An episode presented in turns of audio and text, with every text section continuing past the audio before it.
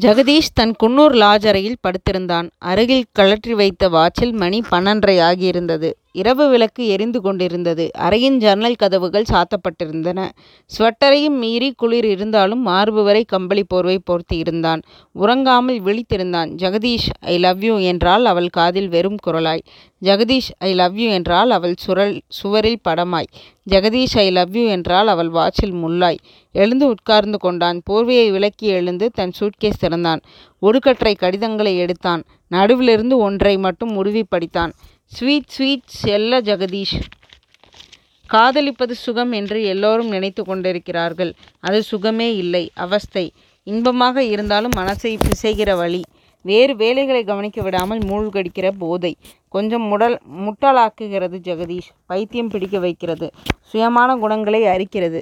பொய் பேச வைக்கிறது. எல்லை தாண்ட வைக்கிறது. நினைத்து நினைத்து ரசிக்க வைத்து உறக்கத்தை கெடுக்கிறது. எல்லாம் உங்களால் தான் ஜெகதீஷ். நான் பாட்டிற்கு என் வேலையை பார்த்து கொண்டிருந்தேன். எப்படி என்னுள் புகுந்து என்னை கொள்ளை எடுத்தீர்கள் உங்கள் மௌன பார்வையே போதும் என்றை என்னை நிலைகுலைய வைக்க. செல்ல தீண்டல்கள் அனல் உருவாக்குகின்றன.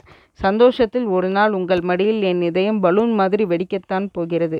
செல்லமான இளம் புயலே எப்போது என் தத்தளிப்பை சரிப்படுத்தப் போகிறீர்கள். ஒரே ட்ரீட்மெண்ட் கல்யாணம்தான். அஃப்கோர்ஸ் சாந்தி கல்யாணமும் தான் பையா.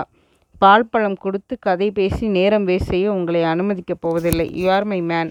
My pet. அப்படியே இடைவெளி இல்லாமல் உங்களை இருக்க தழுவி போப்பா கடிதத்தில் இவ்வளவுதான் எழுத முடியும். உன் உன் உன் ஸ்வீட் லிட்டில் கேர்ள்.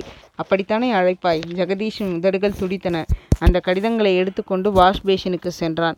தீப்பெட்டி எடுத்துக்கொண்டான் நெருப்பில் ஒவ்வொரு கடிதமாக எரிக்கத் துவங்கினான். அவன் கண்கள் வெகுவாக சிவந்து போயிருந்தன. எல்லா கடிதங்களையும் எரித்து சாம்பலை தண்ணீர் விட்டுக் கரைத்துவிட்டு ஒரு சிகரெட் பற்ற வைத்துக்கொண்டு அறைக்குள் உலாவினான். அவன் விரல்கள் லேசாக நடுங்கிக் கொண்டிருந்தன.